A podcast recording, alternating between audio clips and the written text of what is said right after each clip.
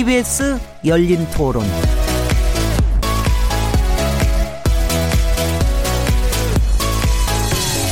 안녕하세요.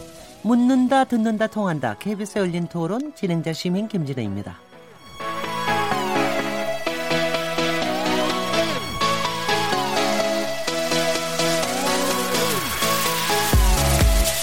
오늘 한파 특보가 발령됐는데요. 국민들의 마음은 오늘 날씨만큼이나 싸늘한 것 같습니다. 국회가 새 예산을 심의하는 과정에서 출산 장려금, 구직급여 같은 민생 예산을 깎아놓고 자신들의 수당은 슬그머니 올렸는데요. 싸늘한 여론이 있자 자유한국당을 제외한 여야, 여야 4당이 세비 인상분을 반납하겠다고 밝혔지만 논란이 쉽게 가라앉을 것 같지는 않습니다. KBS 열린 토론에서는 매주 목요일마다 우리가 놓치지 말아야 할 사회 이슈들을 짚어보고 있는데요. 오늘 키워드 토크에서는 국회의원 세비 인상 논란과 KTX 열차 탈선 사고에 대해서 얘기 나눠보겠습니다. 12월 13일 KBS 열린 토론 지금 시작합니다.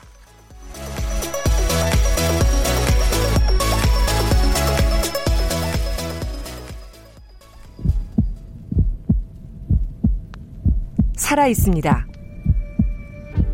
토론이 살아 있습니다. 살아있는 토론, KBS 열린 토론. 토론은 라디오가 진짜입니다. 진짜 토론, KBS 열린 토론.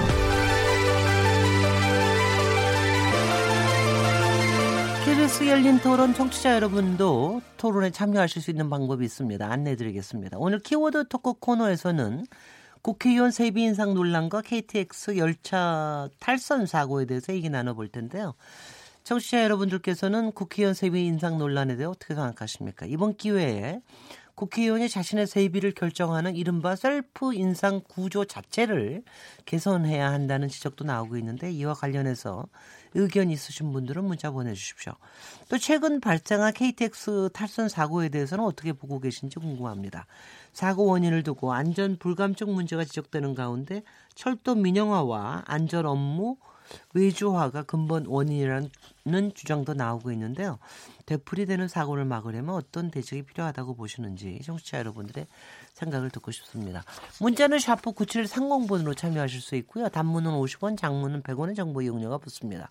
그리고 KBS 콩, 또 트위터 계정 골뱅이 KBS 오픈을 통해서도 무료로 참여하실 수 있습니다. KBS 열린 토론은 매일 새벽 1시에 재방송됩니다. 그리고 팟캐스트로도 언제든지 들으실 수 있습니다. 청취자 여러분들의 열띤 참여를 기대합니다. 자, 그럼 오늘 KBS 열린 토론 목요일 코너죠. 키워드 토크 함께 하실 패널 분들 소개해 드리겠습니다. 민변 모임의 부회장이시자 참여연대 정책위원으로 활동하고 계신 김남근 변호사님 나오셨습니다. 네, 안녕하십니까. 김남근 변호사입니다. 한국 여성 변호사 이사이시고 요새 방송 활동 너무 열심히 하고 계시는 손정혜 변호사님 자리하셨습니다. 안녕하세요. 손정혜입니다. 범죄 심리 전문가이시자 또 방송 활동 열심히 하고 계시는 이용혁 건국대 경찰학과 교수님 나오셨습니다. 예, 반갑습니다. 빅데이터 전문가이시고 또 방송 활동 열심히 하고 계시는 최재원 다음 소프트 이사님 모셨습니다. 네, 반갑습니다. 다 방송 활동을 굉장히 아주 다채롭게 하고 계시는 분입니다. 나오셔서 감사하시고요. 어, 이제 네분 패널들께서 또 모처럼 또 완전체가 돼서 함께 얘기 나누시기 바랍니다. 어, 자, 이제부터 본격적인 토론 출발합니다.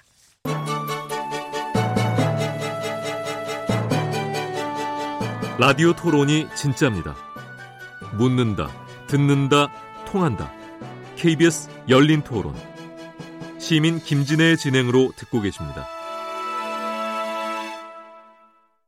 다들 긴축 정책을 하고 있는 상황에서 굳이 올리는 게 시기적으로 안 맞는 것 같긴 하고요. 국회의원들 하는 거 보면은 사실 자기네들 안위를 위한 거는 통과시키고 안 거는 맨날 싸우고 보기 좋은 모습은 아닌 것 같아요. 국회의원분들이 어쩌면 이렇게 봉사직하고 가까운 것이잖아요. 이분들이 물론 국회 입법을 하고 뭐 이런 활동들을 하지만 이분들의 활동비를나 세비를 인상을 자기들이 정해서 한다는 것 자체가 말도 안 됩니다. 이건 국민투표로 해야 되는 부분이지 월급을 누가 주는데 같아요. 그만큼 일을 많이 하고 있으면 거기에 상당하는 임금 인상은 당연한 일 텐데 그렇지 못하는 것이 하나 있을 것 같고 두 번째는 물가 상승이나 전체적인 삶의 비용을 비교한다면 당연히 그 정도 수준 올라야 하죠. 그런데 모든 사람이 오르고 있다면 문제는 아니잖아요. 그죠? 그게 핵심 아닌가 생각돼요. 그게 1년 동안 182만 원이 자기네들은 생각할 때는 조금 올랐다고 볼지는 몰라도 국회에서 하는 일이 뭐가 있어요. 진실되게 하고 정말 1%라도 국민을 위해서 일을 한다면은 당연히 올라야죠. 애쓰니까. 그런데 나는 국민의 한 사람으로 너무너무 그건 아니라고 생각해요.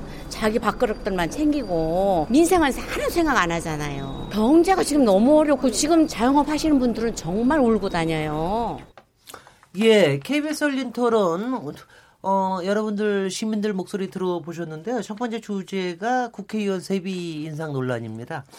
어, 시민들 목소리에서도 알 수 있듯이 어, 하여튼 뭐 그게 비판적인 목소리가 높습니다. 시민들의 비판적인 목소리를 충분히 이해할 만한데요. 국회가 지난 8일 국회의원 세비를 전년보다 1.8% 인상하는 내년 예산을 통과시켰습니다. 아, 국회에서는 이게 뭐 다른 정부 부처하고 마찬가지로 물가 인상에 따라서 그냥 오는 자연적인 거라고 얘기하는데요. 이걸 셀프 인상이라는 거 하는 것 때문에 논란이 되고 있는 것 같습니다. 도대체 국회의원 세비가 얼마나 오르는 건지 손정혜 변호사님 혹시 아, 자, 자세히 아시죠? 일단은 국회 사무처가 보도자료를 통해서 밝힌 입장은 2019년도 국회의원 세비가 공무원 공통 보수 중과 1.8%가 적용돼서 그러니까 연간 한 182만 원 증액됐다라고 밝히면서 일각에서 2천만 원 인상됐다라는 보도는 사실과 다르다고 반박을 했고요. 이게 좀 혼선이 있는 게 연 봉이나 이런 금액이랑 혼선이 있는 게 좀 세부 내역이 많이 복잡하더라고요. 여러 가지 항목으로 구성되어 있기 때문인데 이 활동비도 국회의원의 총 연봉에서 전년 대비 1.2% 포인트 증가한 것에 불과했다. 다만 이제 그 사무실 운영비나 의원실에 지원하는 비용 이것까지 합치면 2천만 원 가까이 이제 오른 게 아니냐 이런 지적이 있는 것인데요. 이것은 또 연봉이란 개념이 다르다. 이것은 의원실에서 그 사용하는 시설 유지비 라든가 유류비라든가 이런 보조금 그 사무실 운영비기 때문에 개인 소득과는 별개이다 이렇게 지금 국회 사무처는 주장하고 있어서 그래서 실제 이 의원실 지원비를 포함하지 않으면 지금 이야기 나오는 2천만 원 증액됐다는 건 좀 사실과 다르다 이렇게 이야기하고 있지만 네. 어찌됐든 조금 오른 상황입니다. 네, 네. 어떻게 보고 계세요, 김남근 변호사님? 이제 처음에는 이제 2천만 원에서 한 14% 오르니까 이제 다들 경악을 한 거죠. 네. 그걸 한 게 있는데 이 2천만 원이나 오르냐 이제 이렇게 경악을 했는데 그게 아니라 이제 보수는 공무원 보수 인상률과 똑같이 1.8% 오르고 음흠. 활동비는 이제 4,700 정도인데 그건 안 올렸으니까 음흠. 한 1.2%밖에 안 오른 거다. 그런데도 또 이제 분노가 나오는 거야. 1.2%도 왜 올리냐. 그쵸, 네, 그러니까 네. 이제 이거는 근본적으로 이제 국회의원들에 대한 불신이 있는 거죠. 네. 너무 생산성이 없는 곳에서 하는 것도 없는 것 같은데 지금 삭감을 해도 시원치 않은 판국에 뭘 인상하냐. 이제 이런 어떤 심리 국민들의 이제 심리가 좀 내포가 돼 있는 거거든요. 근데 그거는 이제 여러 가지 원인이 있는데 제가 보기에는 이제 첫 번째는 국회에서 뭐 최저임금 인상한다 그러면 또 그거 뭐 반대하는 국회의원들도 많았고.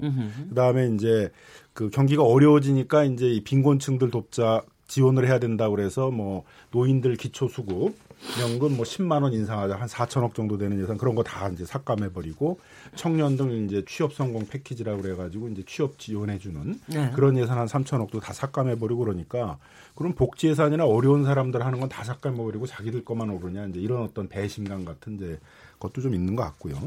무엇보다도 기본적으로 좀 정치가 어떤 우리 사회에 있어서의 현안이 있으면 그걸 해결하는 그런 해결사의 역할을 해야 되는데 해결을 하기보다는 상대 정치 세력에 대해서 공격들을 통해 가지고 상대 정치 세력들을 약화시키겠다는 이제 그런 행태 문제를 해결하는 정치기보다는 상대방을 약화시키려고 하는 상대방과의 경쟁에서 이기려는 이제 그런 풍토의 정치가 정치 일반에 대한 불신을 굉장히 크게 만들어 놔서 아무튼 지금 같은 상황에서는 뭐 동결하겠다, 삭감하겠다 이제 이래야지 국민 여론이 진정이 되지. 그냥 올리는 방향으로 가면 그게 뭐 조금 오르더라도 굉장히 비판적인 여론이 많아질 것 같습니다. 야, 글쎄 말이죠. 그래서 청와대 청원 게시판이 시끄럽다고 그럽니다. 사실 청와대 게시판은 게시판에서는 어, 지난 1월 달에 최저 임금 가지고 논란이 있었을 때 어, 국회의원 급여를 최저 시급으로 책정해달라. 이런 국민 청원이, 청원이 올라오기도 했는데요. 이걸 꼭 장난 삼아서 볼 것만은 아니지만 하여튼 그런 것까지도 있었는데 어, 이번에 국민청원 게시판에서는 셀프 세비 인상을 중단하라는 청원까지 올라왔다면서요, 최재원 이사님. 네, 국회의원 연봉과 관련된 청원이 사실 한 200여 건 올라와 있습니다. 근데 이번에 이제 셀프 인상 관련돼서는 7일 날 올라온 청와대 국민청원 게시판에 이런 게 있어요. 국회 내년 연봉 2천만 원 인상 추진, 셀프 인상을 즉각 중단하십시오라는 청원이 올라왔는데 제가 들어오기 전까지 확인해 봤는데 19만 2,200 한 20여 명이 지금 동의를 얻고 있거든요. 곧 아마 20만이 넘어설 것 같고요. 음. 사실 지금 국민들 입장에서는 지금 이게 과연 올바른 일인가에 대한 거에 많은 지금 공감을 하고 있고 거기에 대해서 지금 반대 여론들이 많이 올라오고 있다라는 거죠. 네. 어떻게 보고 계세요, 이용혁 교수님? 가장 근본적인 것은 지금 민생 상황하고 너무 그 동떨어진 행태가 아니냐. 여기에 이제 국민들의 공분이 많이 몰려 있는 것이 아닌가 생각됩니다. 그 자영업자의 그 실험이라든가 뭐 청소년 청년들의 그런 실업 상태, 더군다나 뭐 상가라든가 이런 먹자 골목에 보면 그 빈 상점들이 상당히 많이 그 있거든요. 그만큼 상당히 그 경제는 어려운데 그 국회의원들이라고 하는 분들이 자신의 이익에는 이렇게 민첩하고 자신의 이익에는 먼저 그 골몰하는 뭐 이런 모습에 상당히 좀 예, 그들만의 리그가 아닌가 뭐 이런 그 반감이 좀 생기는 것 같고요. 또 어떤 측면에서 본다면 의회 권력도 분명히 지금 만만치 않은데 거기에 그 돈까지 이렇게 1억 5천 원씩 챙기려고 하는 것이 아니냐. 뿐만이 아니고 몇 년 전에는 그 국회의원의 특권을 내려놓겠다. 이렇게 그 선거 전에는 읍소를 했는데 200여 가지가 된다고 하는 특권에 관한 축소는 전혀 어, 논의함이 없이 그 1.8%라고 하지만 어쨌든 예, 이렇게 올리려고 하는 모습 자체가 거꾸로 생각하면 오히려 예를 들면 야 국회의원들 너무 그 고생하니까 예? 봉급 좀 적어도 5% 올려줘야 되겠다. 이런 이제 그 국민들의 이제 시각이 있어야 되는데 이것과 이제 반대되는 가장 큰 이유 자체는 다소 탐욕스럽고 자신의 이익에만 민생과는 별개로 몰입하는 모습에 예, 국민들의 그 민심이 아주 그 성난 상태가 아닌가 이렇게 해석됩니다. 네. 어, 그런데 이게 뭐, 다들 셀프 인상이라고 얘기하지만 지금 현행 법규상에는 국회에서 정하게 돼 있죠. 근본적으로. 네. 인상이든 뭐든지 간에 모든 예산에 관련된 사안을 국회에서 정하기 때문에 이걸 셀프 인상이라고 뭐 꼭 얘기를 하고 이럴 수는 없을 것 같기는 한데 외국에서는 국회의원의 이 보수라든가 이런 거를 국회 안에서 정하는 게 아니라면서요. 바깥에서 정하는 기구를 이렇게 만드는 경우도 있다고 크게 그러니까 어떤 사례가 세? 가지 유형이 있을 수 있는데 하나는 이제 소위 상권 분립의 원칙에 충실해서 독일 같은 나라는 대법원 판사의 봉급과 국회의원 판사의 봉급을 이렇게 같은 수준에 놓게 하는 거죠. 네. 상권 분립이 되려면 이제 권력도 평등해야 되지만 받는 보수도 평등해야 된다. 이런. 사고가 이제 깔려 있는 거죠. 그러니까 프랑스 같은 경우도 거기는 행정부와 행정부에 있어서의 최고위직 공무원에 있어서의 최고 높은 연봉과 낮은 연봉의 평균 연봉, 그 사이의 평균 연봉과 국회의원 보수가 같아야 된다. 이렇게 해서 아예 이게 수준을 정해놓은 거죠. 일본 같은 경우도 행정부의 최고직하고의 평균 임금과 그 같, 평균 보수와 이제 국회의원 보수가 같도록 해서 삼권 분립의 원칙이라는 이제 그 현대 권력 분립의 원칙에 좀 충실하려는 그런 경향들이 있는 데가 있는 거고요. 네. 그다음에 이제 미국 같은 경우가 이제 우리랑 비슷한 거죠. 그래서 거기는 이제 금액은 다루지 않고 인상률만 다루는 거죠. 그래서 공무원 보수 인상률과 연동하도록 이렇게 이제 해놨습니다. 네. 근데 이제 우리랑 조금 다른 거는 이제 2009년 이후에 경제 위기를 겪었잖아요. 금융위 미국이 이제 진앙지였지 않습니까? 그래서 2009년부터 이제 보수 인상을 동결했어요. 글쎄 말이에요. 예, 그래서 이제 계속 지금까지 동결을 해오고 있기 때문에 법 체계는 비슷하지만 공무원 보수 인상률과 같이 연동하도록 돼 있지만은 이제 미국은 동결을 계속 해오고 있다는 게 이제 다른 거고요. 그 다음에는 이제 영국은 한번 이제 세비를 가지고 유용한 그런 이제 큰 비리 사건이 한 번 있어가지고 2009년도에 국회에서 자체적으로 정하지 않고 독립된 이제 그 보수를 정하는 위원회를 정해가지고 거기서 이제 정하도록 하는 이제 그런 걸 한 거죠. 그- 그게 유사한 게 이제 뉴질랜드 같은 나라도 이제 비슷하게 그렇게 돼 있는데요. 그러다 보니까 이제 우리는 이제 금액은 이제 뭐 다른 뭐 대법원이나 행정부하고 이렇게 균형을 맞추는 그렇게는 안 돼 있고 상대적으로 좀 높게 돼 있는 거죠 국회의원들이. 그 행정부의 최고직이나 대법원보다.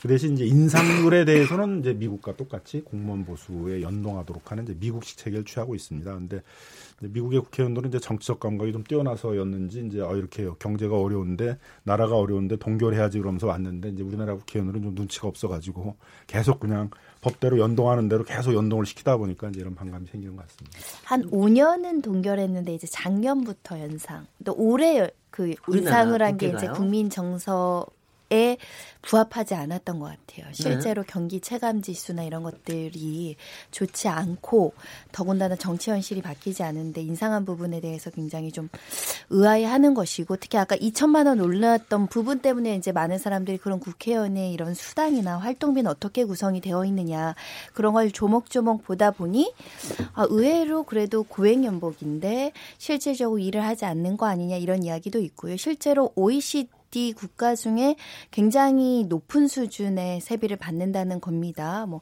세계 OECD에서 뭐 3위 정도 된다라고 하고 보통 GDP 기준으로 따지는데 GDP 대비 대부분의 나라는 4배를 넘지 않고 있는데 우리나라 같은 경우는 5배를 초과하다 보니 국회의원들이 상대적으로 외국 OECD 국가들과 비교했을 때도 많은 연봉을 받고 있다. 음. 그런 이제 문제 의식이 지금 생기고 있습니다. 네. 일단 뭐 세비를 올리는? 거 자체에 대한 지금 표면적인 얘기가 나오고 있지만 사실 그 이면을 더 분석을 해 보면 사실 국회의원 들은 특혜가 있지 않냐라는 얘기들을 해요. 그래서 이제 국회의원하고는 특혜에 대한 얘기가 가장 많이 올라오고 있고요. 네. 그러면서 이제 일하지 않는다가 두 번째. 그러니까 결국엔 일하지 않으면서 왜 세비를 이렇게 받아가느냐에 대한 어떤 부정적인 얘기들이 있는 거고요. 그러면서 이제 아깝다, 일을 못한다, 뭐 포퓰리즘, 비싸다, 자격 없다 이런 표현들이 나오는 건 지금도 국민의 대표자 역할을 하지 못하면서 세비를 어떻게 받아갈 수 있냐 라는 이제 그런 얘기들을 지금 많이 하고 있는 거예요. 최재원 이사님도 우리나라 국회가 일 안 한다고 생각하세요? 어, 저는 그거를 전 국회의원으로 논하면 안 될 것 같고요. 음. 하는 분은 열심히 하시고 분명히 안 하는 분도 존재하 다라고 생각하는 거죠. 제가 네. 퍼센티지로 따지면 되게 어떻게 어떻게 보십니까? 어, 저 도 사실 정치에 대해서 이제 현장에서 직접 정치를 목격하거나 해본 경험이 없었는데 제가 그 국회 방송을 한번 진행을 한 적이 있었거든요. 네. 그때 생각을 바꿨습니다. 그냥 언론에 나오거나 그 주요 요직을 맡으신 분들 있- 그 아닌 분들 있잖아요. 국회의원 중에 언론에도 한 번도 제대로 이렇게 잘 모르는 지역구 사람 아니면 잘 모르는 그분들 열심히 합니다. 음. 어, 그리고 보좌관들도 그 법률 만들고 현장에서 뛰면서 연구하고 지역 행사하고 그 여러 가지 연구해가지고 개정안 발의하고 그런데 언론에서 비춰지는 모습은 그런 모습을 비치지는 않더라고. 이 사람이 왜 이런 법률에 대해서 개정에 요구를 하고 이걸 만들고 이런 일을 위해서 어떤 간담회를 하고 공청회 를 하고 이런 여러 가지 활동 굉장히 분주하게 하더라고요. 생각보다. 그래서 국민들이 이런 부분을 좀 균형적 있게 봐야 되는데 어떤 사람은 정말 권력지향적으로 정치 쇼만 한다 뭐 이렇게 보이는 국회의원도 있고 단한 건도 법률 개정안 발의 안 하시는 분들이 있어요. 근데 어떤 국회의원은 언론에도 한 번 안 나오고 주목도 안 되고 그냥 뭐 한 번 그 재선 못 가고 삼선 못 가고 그냥 끝나실 국회의원인데도 초선 의원님 되게 열심히 법률 공부하고 이렇게 지금 실생활에서 일하시는 분들이 있거든요. 네. 근데 그 퍼센테이지는 모르겠는데 처음 느꼈어요. 아 유일 열심히 하신 국회의원 계시구나. 네. 되게 바쁘구나. 그 이동하는 거리 체크하면 굉장히 많더라고요. 여기저기 저기를 다녀서. 퍼센테이지로 말씀을 드리면요. 어? 일단은 네. 아, 이건 뭐 SNS의 이제 퍼센테이지긴 하지만 2016년도에는 긍정이 40, 부정이 60이에요. 음. 그러니까 100명의 국회의원이 있다면 40명 열심히 일하시고 60명 열심히 일 안 하는 뭐 그런 뜻으로 해석도 할 수 있고 2017년은 긍정이 29%로 많이 줄었고요. 부정이 반면에 71%. 근데 문제는 2018년에는 긍정이 27%로 더 줄었어요. 더 줄었어요. 그래서 이제 부정이 이제 73%까지 올라갔다는 얘기인데 그만큼 이거는 뭐 반을 넘어서 70%로 올라갔다는 건 사실 뭐 전체를 다 이렇게 논할 정도로 많이 부정적으로 생각을 하고 아니 근데. 왜 그렇게 더 자꾸 부정적인 이슈가 더 부정적인 의견이 늘어납니까? 그 지금 뭐 국회에서 제대로 처리해주고 있는 것들이 뭐냐? 그러니까 음. 국회에서 해야 할 일을 제대로 못 하고 있다라는 얘기들을 많이 하고 있는 거죠. 국회에서 발목을 잡고 이렇게 이용혁 교수님 어떻게 보세요? 예, 저는 이제 뭐 국회의원 이제 300명이 뭐 다 동일하게 뭐 비난을 뭐 받을 필요는 없다고 이제 보지만 어쨌든 이제 국가 비교 국가적으로 이렇게 분석할 수밖에 없을 것 같습니다. 뭐 최근에 어떤 그 보고서에 의하면 우리나라와 비슷한 이런 그 의회 구조와 예산 구조를 갖고 있는 그런 나라들 한 27개를 비교한 소위 말해서 비용 대비 국회의 그 효과성 그 27개 중에서 그 맨그 꼴찌가 이제 이탈리아고 음흠. 꼴찌에서 두 번째가 그 우리나라더라고요. 이제 그런 그 측면에서 봤을 때는 국민들이 느끼는 국회의원 하면 그 이미지 자체가 그냥 뭐 특권만 갖고 있고 뭐 일은 좀 안 하는 것 같고 또 가장 믿지 못한 그런 그 집단 중에 하나다. 이런 의식이 이제 있던 차에 지금 경제 상황이 그 안 좋고 뭐 이런 상황에서 그야말로 그 아주 발빠르게 자신의 월급을 스스로 결정해서 그 올리다 보니까 소위 말해서 이제 국회의원 그 전체가 생산성이 없이 왜냐하면 예를 들면 일반 기업 같은 경우는 자신의 일정한 실적에 따라서 분명히 이렇게 영향을 받고요. 심지어 그 최근에 이르러서는 그 대학에서도 소위 말해서 이제 이 학점 시수가 만약에 9학점인데 그거를 뭐 여러 가지 이유 때문에 못 채운다 하면 그만큼 계산해서 돈을 물어내는 뭐 이런 형태로 지금 다 바뀌고 있는 이런 그 상황인 거죠. 그러면 이제 그 국회도 여러 가지 유형 무형의 어쨌든 뭐 실적이 있긴 합니다만 물론 여야 간의 뭐 정치적 토론이라든가 뭐 소위 말해서 반대를 하고 뭐 이러다 보니까 에, 눈에 보이는 법안은 없다고 하더라도 그것도 상당히 뭐 중요합니다만 요즘에 그 개량화된 그 지표로 봐서는 과연 이제 그 국회의원 개개인의 생산성이 다른 예, 우리나라 사회에 있는 생산성에 그 어, 비추어 봐서 각 국민 개개인이 느끼는 그러한 그 체감 그 효과성과 그 비교해 봐서는 상대적으로 에, 효과를 못 내고 있는 이런 집단으로 이렇게 보고 있는 것이 아닌가 저는 그런 생각이 드는 것이고요. 네. 또 가장 중요한 것은 외국의 이런 그 국회의원들을 보게 되면은 모르겠습니다. 그 언론의 그런 묘사 때문에 모르겠지만 뭐 자전거도 타고 다니면서 밤늦게까지 이렇게 정책 연구에 그 몰입을 하고 또 보, 보좌관도 그렇게 현재처럼 6명, 7명이 있지 않음에도 불구하고 그야말로 하나의 그 명예직, 보수직, 국민의 공복으로서 하는 이미지가 있는 반면 국내에 있었던 뭐 최근에 뭐 사례들을 예, 예, 비추어 보면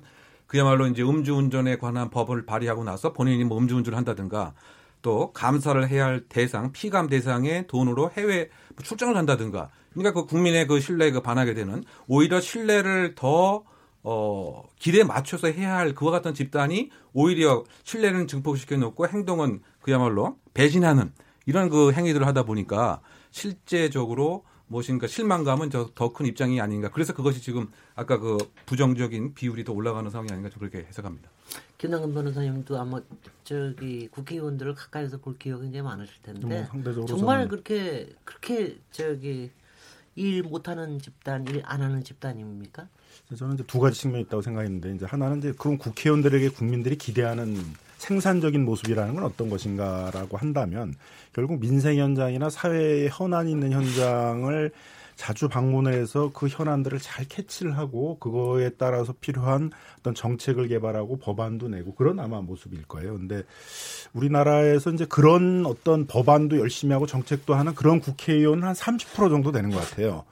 근데 오히려 그런 거보다는 이제 큰 거 하나 폭로하고 이제 큰 이슈 만들고 이제 이런 분들이 오히려 더 국회 나와 있는 이제 기자분들은 대부분이 다 정치부 기자여가지고 무슨 어느 국회의원이 무슨 법 발의한다 무슨 정책 토론한다 그러면 별로 관심이 없더라고요. 다 뭐 폭로한다 그러면 무르르 몰려가서 으흠. 그런 사람을 띄워주니까 상대적으로 이렇게 언론에서 띄워지는 정치인들의 이미지라는 건 뭔가 자꾸 폭로하고 이슈를 만들고 논쟁을 만드는 그런 분들이 이제 중심적으로 비춰지니까 더 생산적이지 않게 비춰지는 측면이 분명히 있는 것 같고요. 네. 또 많은 의원들은 의정 활동보다는 자기 지역구에 가서 그 지역구를 다지는데 더 많이 신경을 쓰다 보니까 상대적으로 의정 활동에 소홀하다 그런 측면에서 이제 생산적이지 못하다라는 비판도 받게 되는 것 같습니다. 네.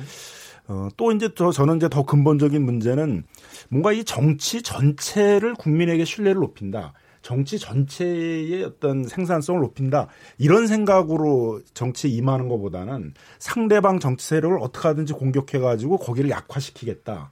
거기를 거기가 제대로 역할을 못하게 만들겠다 이런 좀 네가티브적인 형태의 정치 풍토나 문화가 중심을 이루다 보니까 국민들이 보기에는 약간 뭐 짜증도 날 수 있을 정도로 좀 비생산적이다라는 그런 비판을 받는 것 같습니다. 네. 근데 그 과정 속에서도 또 저는 굉장히 열심히 하는 국회의원들도 굉장히 많다.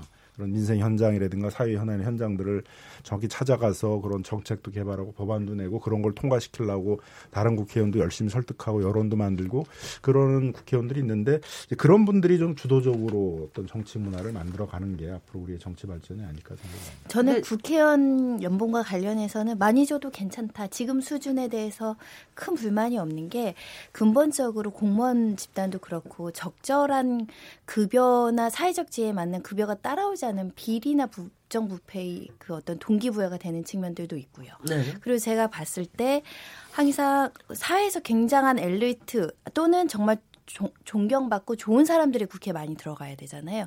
근데 사회 요직, 요직, 요직의 각 분야별로 전문가 중에 가장 훌륭하시고 전문적이고 이런 분들은 국회 또 잘 안 가셔요. 자기가 하던 걸 버리고 국회 갔을 때 잃을 게 많으면 잘 안 가게 되거든요.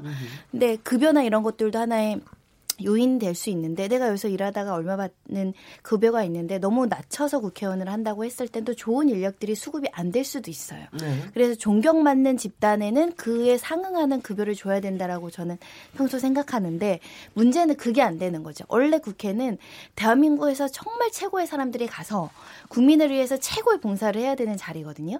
근데 그 최고의 사람이 되라고 그에 걸맞는 연봉을 드리는 건데 그 활동을 하지 못하다 보니 이런 문제가 발생을 했고 근데 지금 막 반액 삭감하자 뭐 더 낮추자 이런 거는 그런 측면. 왜냐하면 최고 인재들이 갈 수 있도록 동기부여를 해줘야 되고 혹여라도 그게 안 돼서 부정부패와 연결돼서 부정한 돈을 받지 않는 최소한의 방어막을 쳐줘야 되기 때문에 그걸 막 지금 뭐 얼마를 삭감하자 이런 거는 동의할 수는 없는데 결국은 그런 주의를 만들어 드렸는데 하지 못한 국회의원들한테 지금 반성의 기회, 경각심을 가지는 여론을 좀 수령할 수 있는 지금의 어떤 기회가 됐으면 좋겠는데 지금 인상분에 대해서는 또 사회에 환원하겠다, 뭐 어디 기부하겠다 이런 얘기 나오거든요.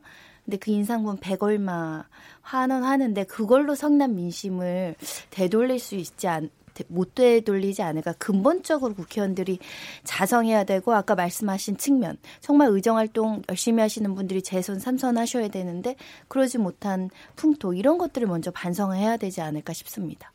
아, 또 얘기를 시작하니까 이거 막 얘기가 맞물리고 맞물리고 맞물려서 여러 가지가 머리가 좀 복잡해지긴 하는데요.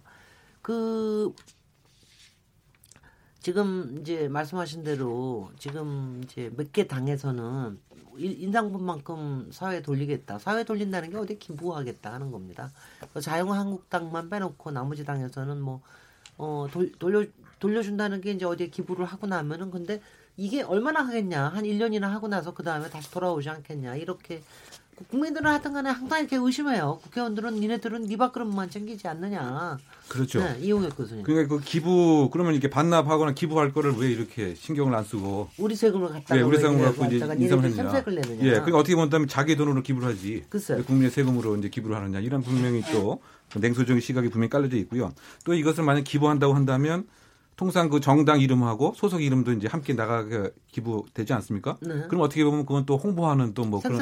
예 형식이 그 되다 보니까 이것이 과연 이제 무슨 의미가 이제 예, 있겠느냐 그리고 이것이 이제 예를 들면 눈 가리고 아웅하는 식이 아니냐 이제 그거죠. 결국 여론이 잠잠해지면 뭐그 다음에 그대로 뭐 받아갈 수가 있기 때문에 그러니까 오히려 이렇게 그 다시 뭐 전액 뭐 기부하겠다라고 하는 것이 오히려 성남 민심에 조금 기름을 붓는 뭐 이런 꼴이 아닌가 저는 그런 생각이 좀 많이 되는데요. 또 이것이 마치 아주 뭐 대단한 것처럼 어떻게 보면 잘못해 놓은 것을 그더 뭔가 반성을 해야 되는데 이것을 마치 그 대단한 것처럼 이렇게 하는 것이 조금 이제 문제가 되어 있는 것이 아닌가 생각이 되고요. 그러니까 결국 이제 그 반납하는 규정 뭐 절차가 따로 있지 않기 때문에 이렇게 뭐 기부라고 하는 형식으로밖에 할 수 없다고 얘기를 하고 있는 것 같습니다. 그런데 네. 만약에 이것을 사용하지 않는 것으로 다 의결하게 되면은 나중에 연말에 가서 정부의 그 국고에 반납할 수가 이제 예, 있지 않습니까? 이제 불용 처분을 뭐 한다든가. 네. 또는 아예 이제 지금 이 일정한 뭐 절차가 좀 있는 것 같은데 뭐 원내 대표들이 완전하게 합의를 하고 국회의장이 최종적으로 그 동의를 해야 지금 그 지금 국회의장한테 올라가 있습니다. 그렇죠. 그래서 네 만약에 그 규정이 지금 뭐 바뀌지 않으면 그냥 이 상태에서 뭐 없던 거로도 또될 수가 뭐 있는 상태로 저는 생각이 되기 때문에 네. 이것을 그대로 뭐 통과를 그 하는 것은 지금 그 사실은 뭐 정치인이 국민의 뜻과 국민의 그 표에 사실은 이게 먹고 사는 또는 어떻게 보면 생명력이 연결되어 있는 것인데 이것을 그대로 무시하고 과연 이제 하는 것이 바람직하느냐 즉 기부라고 하는 형식을 해도 전국적으로는 국민의 그 세금으로 홍보를 하는 홍보 비용처럼 뭐 될 여지도 있지 않는가 저는 네. 비판적인 생각을 갖고 있습니다. 이 세비 반납에 대해서는 온라인 여론이 좀 있습니까? 이 그 반납이 아닌 기부로 했을 경우에는 이제 정치 행위로 이게 네. 이용이 될 수 있기 때문에 반납해야 된다라는 의견이 대다수인데요. 일단 이거에 대해서 긍정 여론은 11%밖에 안 돼요. 89%의 그 부정 여론들을 갖고 있고 이 세비 반납을 면제부로 이용하는 거 아니냐라는 의견이 많이 있으면서 이거는 뭐 약간 꼼수다 또 뭐 비현실적이다 진정성이 없다 라는 표현들을 많이 하고 어 어쨌든 뭐 이전 총선에서도 뭐 30% 세비 삭감하겠다 뭐 이런 얘기들이 있었는데 이게 지, 지켜진 적이 없었기 때문에 이번에도 국민들은 여기에 대해서 어떤 진정성을 잘 못 느끼고 있다라는 네. 게 나타나고 있어요.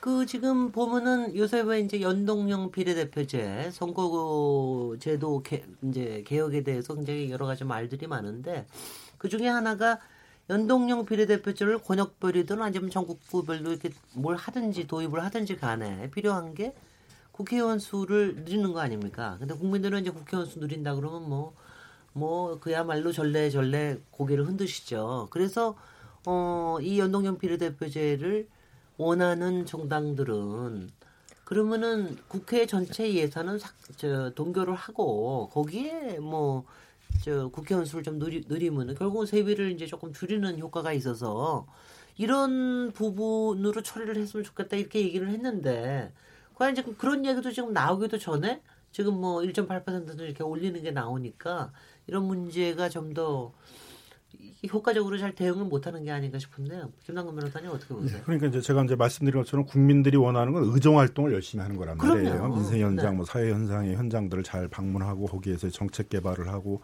입법 논의도 충실하게 해가지고 또 생산성 있게 그런 것들이 매 국회에서마다 이 사회 문제, 우리 경제 문제를 해결하는 이제 그러한 어떤 정책들이 자꾸 해결이 되는 모습이 나와야 되는데 그런 걸 열심히 하는 사람들은 비례대표들이거든요. 네. 대부분이. 그러니까 어떤 전문성이라든가 어떤 계층을 대변하는 사람들은 그런 의정 활동에 주력하는데 지역에 뿌리를 둔 사람들은 그 지역구를 관리하느라고 의정 활동에 충실하기가 어렵다는 거죠. 구조적으로. 그래서 지금 우리는 비례대표 숫자가 굉장히 적고 그다음에 이제 지역구 중심으로 되다 보니까 다 이렇게 지역구 중심의 정치를 하다 보니까 생기는 여러 가지 폐해가 많아서 그런 점에서 이제 그 정당 비례 연동하는 이제 그런 식의 이제 그 걸로 이제 이 구조를 좀 바꾸자 하는 논의가 그건 뭐 사회적 상당히 공감대를 이제 얻는 것 같습니다. 그러면 그렇게 되게 되면 이제 의정 활동 중심의 국회의원 활동들이 상당히 이제 늘어나게 되겠죠. 근데 문제는 지금의 숫자를 이제 유지하면서도 그건 충분히 가능한 거거든요. 네. 어, 연동형 비례대표들을 한 반쯤 하고 지역구를 반으로 하면 되는데 이제 문제는 지역구를 그러면 이제 줄이면은 이제 몇 개를 통합해야 되니까 네. 그럼 이제 당연히 있는 지금 현역들 중에서도 몇 명은 이제 국회의원을 그만둬야 되는 문제가 생기니까 국회의원들이 이제 결사적으로 막아서 이걸 못하게 하니까 그러면 현재의 지역구는 놔두고 일단은 비례대표를 늘리는 방식으로 해보자라는 이제 차선책으로 나오는 거고요. 국회의원 네. 수를 늘리자는 게. 그럼 그렇게 한다면은 이제 보좌관이나 이런 수를 좀 줄여야 되겠죠. 지금. 그렇죠. 그래서 연동형 비례대표를? 하시는 분들은 주로 정책 보좌관들을 자기 음. 지역구 관리가 필요 없잖아요. 그러니까 그런 이제 정책 보좌관 중심으로 이렇게 하고 그다음에 이제 지역구를 가지신 분들은 이제 정책 보좌관 외에 이제 지역구 보좌 관리하는 보좌관이 있어야 될 테니까 뭐 상대적으로 이제 그런 지역구가 보좌관 중심으로 줄이고 이런 식으로 해가지고 전체적으로는 이제 예산들을 동결하면서 그그 안에서도 이제 이런 연 그 연동형 비례대표들을 좀 늘리는 이제 그런 방식으로 정치 개혁을 할 수 있다는 거죠. SNS 상에서 이 국회의원 증원에 대해서는 이 반대가 77%, 네. 찬성이 8%, 글쎄 말이죠. 여기는 또 조건부 찬성이 있어요. 그 15%가 들어가 있는데 반대에 대한 의견으로는 혈세 낭비다. 그러니까는 돈을 더 증액을 할 수밖에 없지 않냐라는 그런 측면에서 반대가 좀 많았고요. 찬성에 대한 의견으로는 견제할 수 있다, 다양하다 등의 그런 어, 얘기들이 나왔고 어쨌든 그동안 국회의원에 대한 부정적인 인식 때문에 반대하는 사람이 일단 대부분이었고 이 찬성하는 사람들은 대의제를 실현하기 위해서는 다양한 국민의 목소리를 들려줄 수 있는 국회의원이 필요하다. 그러니까 의원 수를 늘려서 서로 견제할 수 있으면 늘릴 필요가 있다라는 입장이고요. 이 조건부 찬성 같은 경우는 말씀하신 대로 어, 전체 이 금액을 증액하지 않은 상태에서 어, 한다면 찬성이다라는 그런 의견이 많았습니다. 글쎄 말이죠. 지금 그러니까 보면은 조금씩 조금씩 어 이게 저 국- 이 여론들이 국회의원 수를 조금 느려도 괜찮을 수도 있다라고 하는 이제 이런 의견들이 조금 나오고 있는 판에 이게 또 딱 찬물을 끼얹어 버리는 뭐 이런 거 같은 이런 생각이 드는데 아까 그 얘기를 하시면서 손정희 변호사님이 그 얘기 하셨잖아요. 어, 저, 그래도 국회의원 어느 정도까지는 어, 페이를 보장을 해줘야 좋은 사람들이 거기에 더 들어갈 수 있다. 그리고 이제 그만큼 일을 할 수 있다. 이렇게 하는데, 나름대로는 그 기준을 생각하고 계시는 게 있습니까? 아까 말씀하신 우리나라에서 지금 국회 사무처에서 설명하면서 차관 연봉보다 더 낮은 수준이다 이렇게 설명하면서 정당성을 설명하더라고요. 그거는 그거는 세비만 그렇겠죠. 예, 뭐 활동비라든가 의원실 지원비 빼고. 네. 근데 또 의원실 지원비는 의원 개인에게 들어가는 수당은 또 아니니까 네. 적어도 차관 장관급 정도 하고는 연동이 돼야 아까 말씀하신 것처럼 행정부와 입법부의 대등한 또 사법부와 대등한 이런 것들이 좀 성립하지 않을까 그런 생각이 듭니다. 네. 이 민간 기업에서는 그 인, 인센티브라는 제도가 많이 지금 활용이 되는데 그 인센티브 제도가 어떻게 활용이 되냐면 일단 줄 수 있는 금액 총액을 딱 정해 놓고요. 그 직급별로 그 나눠 갖는 거예요. 그 국회의원 차등 지급하자고요? 예, 그래서 이제 어른도 없습니다. 예, 일단은 뭐 이게 모든 국회의원한테 똑같이 돈을 주기 때문에 지금 이제 국민들의 여론 일하는 사람 일 안 하는 사람 똑같이 받는 건 이제 반대한다는 얘기를 예를 들면 법률 개정할 때 얼마, 법률 개정 통과되면 얼마 이런 식으로. 근데요. 제가 국회의원을 해본 사람으로 제가 얘기를 하면은 국회의원으로 일단 딱 들어가잖아요. 그러면 초선이든 오선이든 일단은 발언권은 똑같아요. 그거의 근거가 뭐냐면 똑같이 받는다 이거예요. 음. 똑같이 받기 때문에 그걸 가지고 이제 내밉니다. 그러니까 거기에 오면은 어 물론 오선이 가지고 있는 뭐 여러 가지 정치적인 후광이나 이런 건 당연히 있겠으나 적어도 의정 활동하는 과정에서는 초선이나 오선이나 아무, 아무 상관이 없다라고 하는 것도 그것도 맞고 우리는요 아시다시피 만약 그런 일이 벌어진다면 어 어떤 일이 벌어질까요? 제가 보기에는 뭐 줄 세우기 만만치 않을 겁니다. 김남근 변호사님 상상이 되세요? 일단 담합을 하겠죠. 이제 일단 그래서 네. 가지수로 법안을 많이 만 하나 법안으로 할 수 있는 것도 가능하면 가지수를 많이 만들어 가지고 이제 네. 담합을 해서 통과시킬 이제 그럴 가능성도 이제 상당히 있고 네. 그. 뭐 저는 그렇게라도 했으면 좋을 것 같아요. 그래서 네. 뭔가 좀 정치가 된다는 분위기가 있어야 되는데 이게 옆에서 앞만 봐도 이게 뭐가 되는 것보다는 되지 않게 하는 게 훨씬 보수가 강하기 때문에 정책을 연구를 하면 그 정책 연구비가 제대로 집행이 됐는지 그 정책의 보고나 결과에 대해서 지금 외부에서 지금 아까 외국 사례 말씀하셨는데 다른 독립적인 기관에서 국회의원의 정책이나 이런 세비 지출 내역을 관리 감독을 한다는 거예요. 그러면 그 세비 안에는 혹시라도 뭐 정책 수당, 뭐 어디 용역 준비 이런 것들을 관리 감독하면서 적절하게 조정할 수 있는 제도적인 기반을 만들 수 있다고 생각하거든요. 그러니까 본봉 빼고 나머지 이렇게 뭐 수당처럼 이렇게 세부적으로 지급되는 저는 부분이 사실은 저는 사실은 그게 아니라요. 어, 세비는 사실은 세비나 수당 같은 거 너무 올리지 않더라도 저는 후원금의 실링을 풀어줘야 된다고 생각합니다. 음. 그러니까 후원금 왜냐하면 정치인이라는 거는 후원금이라는 게 이제 국민의 지지를 얘기하는 거니까. 근데 지금은 어뭐 1억 5천 이렇게 딱 묶어 놓으니까 가령 미국 같은 경우가 실링이 없지 않습니까? 그러니까 잘하는 사람한테는 가령 지금 어모 피의원이 뭐 굉장히 초선임에도 불구하고 열심히 잘하는 사람이 있으면 그 사람은 3억이 됐든 5억이 됐든 그냥 그걸로 다 들어가면 되는 거죠.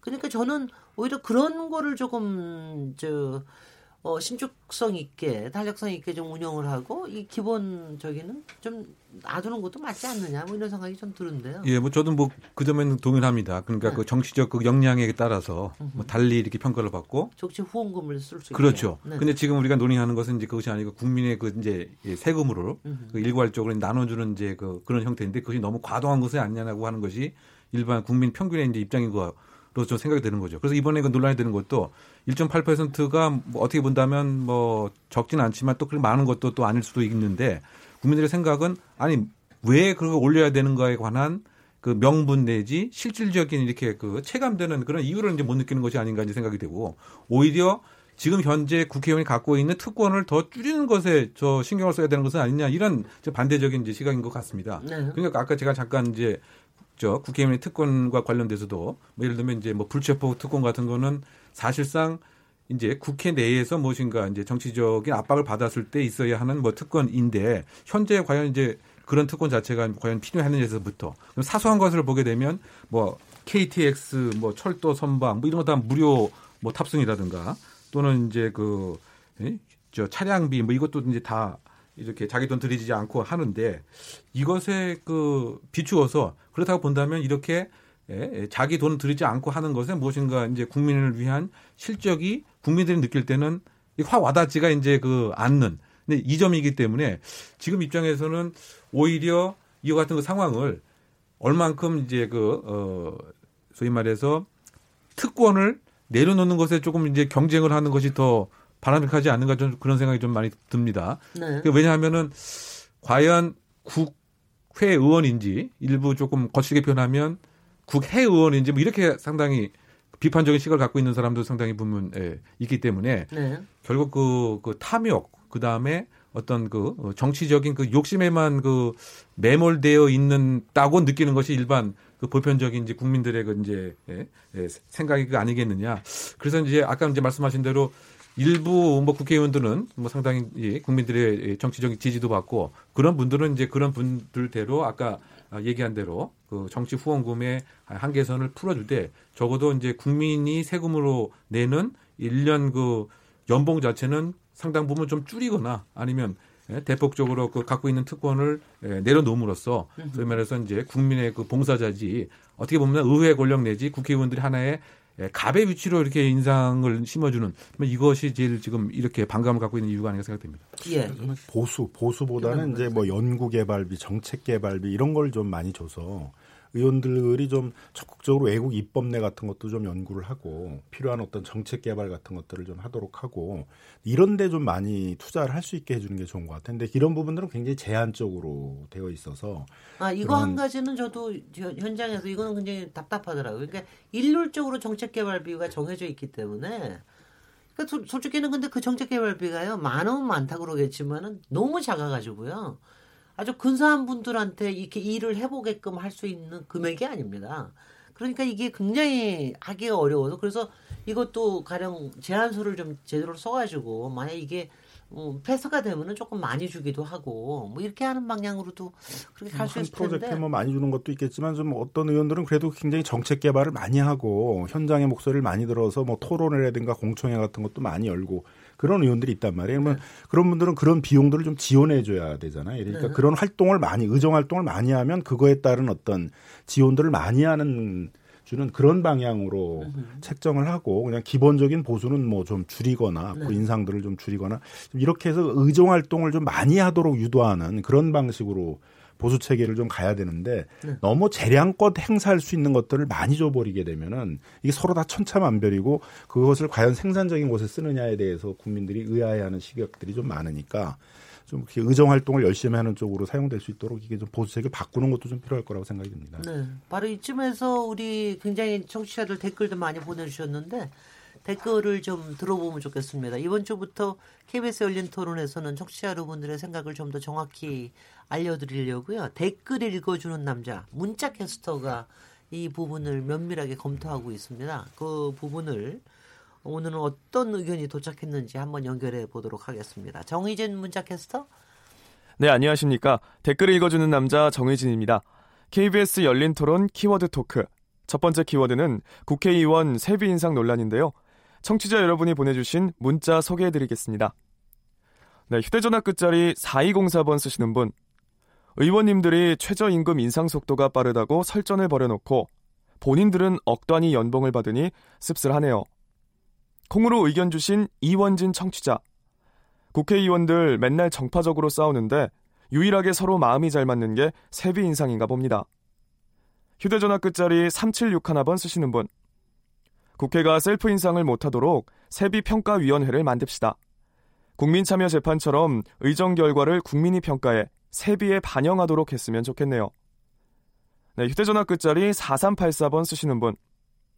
출산 장려금 깎고 세비는 늘렸다니 이번에 셋째 아이를 낳을 예정인데 아빠 입장에서 너무 분통이 터지네요. 휴대전화 끝자리 2261번 쓰시는 분.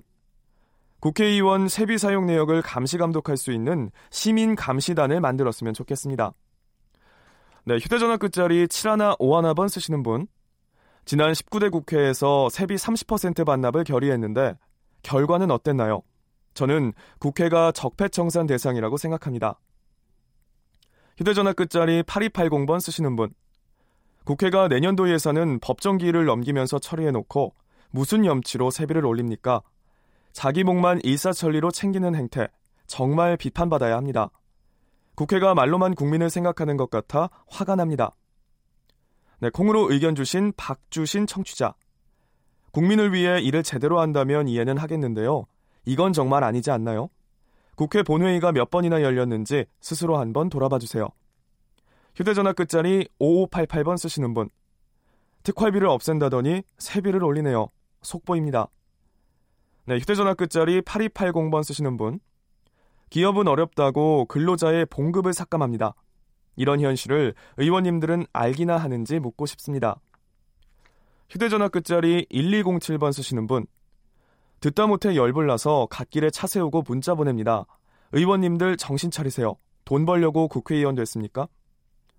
휴대전화 끝자리 1274번 쓰시는 분. 세비 인상 인정하되 받은 만큼 일하는지 제대로 평가하면 됩니다. 선거 때 국회의원 1번인지 2번인지만 보고 투표한 분들도 이제와 비판하지 마세요.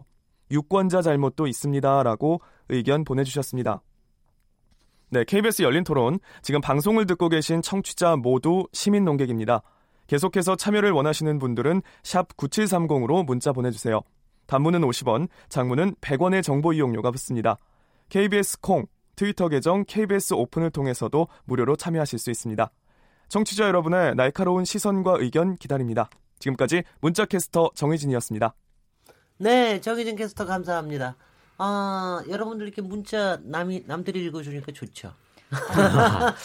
역시 저희가 키워드 전문- 토크에서는 네. 저희가 이렇게 굉장히 많은 거를 해서 키워드 토크가 이제 아무래도 민생 이슈다 보니까 굉장히 많이 오거든요. 그 저희가 나눠서 이렇게 두세 개씩 읽고 그랬는데 어 저기 전문적인 사람이 읽어주니까 일단 듣기가 좋죠. 이게 이게 그죠? 사실 이게 보는 거 읽는 게 더 어려울 때가 있어요. 사실 네. 예, 그래서 저도 되게 어려웠는데 네. 아, 하시니까 감사하네요. 네.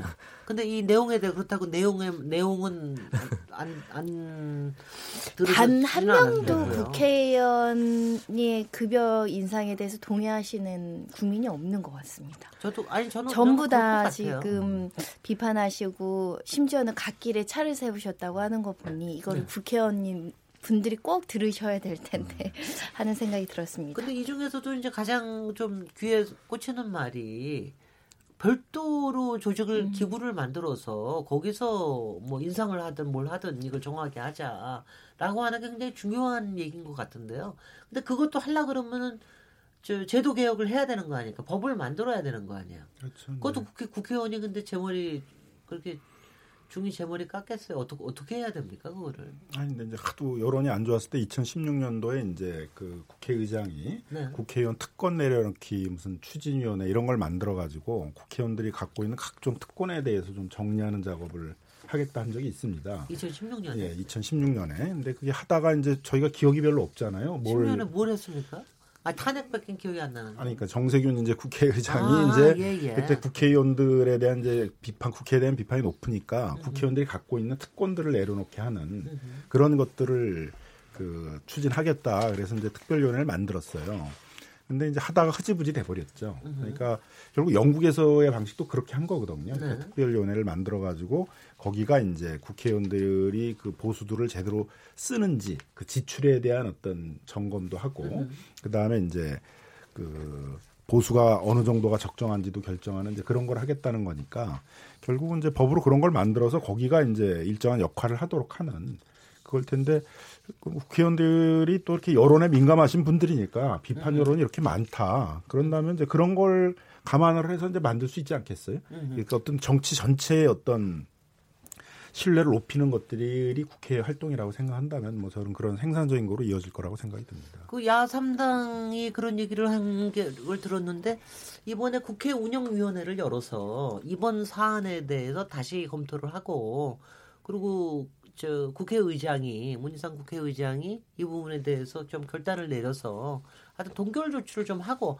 안 그래도 지금 선거제도 개편이나 이런 것 때문에 굉장히 뜨거운 마당에 괜히 이런 얘기를 걸거칠 필요가 없지 않습니까? 그러니까 그런 것도 분명히 필요한 사, 저 상황이 아닌가 싶은데 어떻게 생각하십니까? 예, 지금 그 시민의 그 목소리 자- 제가 너무 날카롭고 그 예리한 것으로 좀 느껴집니다. 그러니까 우리 시민도 유권자도 좀 책임이 있는 것은 아니냐 뭐 이런 얘기에서부터 말이죠. 더군다나 1번, 2번만 보고서 이제 찍는 것보다는 정말 실적을 보고 이제 찍어야 된다 이런 말이 저는 좀 많이 그 와닿았고요. 더군다나 내가 속한 조직에서도 그렇고 우리 시민도 다 그렇게 일정한 평가에 의해서 어, 이루어지는데 왜 국회의원만 그냥 아무런 그 제도가 없어지느냐 그런 그 시민의 그 이야기들을 이번에 그 국회의장께서 전격적으로 좀 수용할 필요가 있지 않는가 뭐 이런 생각이 그 많이 듭니다. 네. 국회의장의 그 권한 주- 중에서 저희 그 국회 규정이 이 변경이 돼야 이게 지금 되지 않습니까? 국회의원 수당 지급에 관한 규정인 것 같습니다. 그래서 네.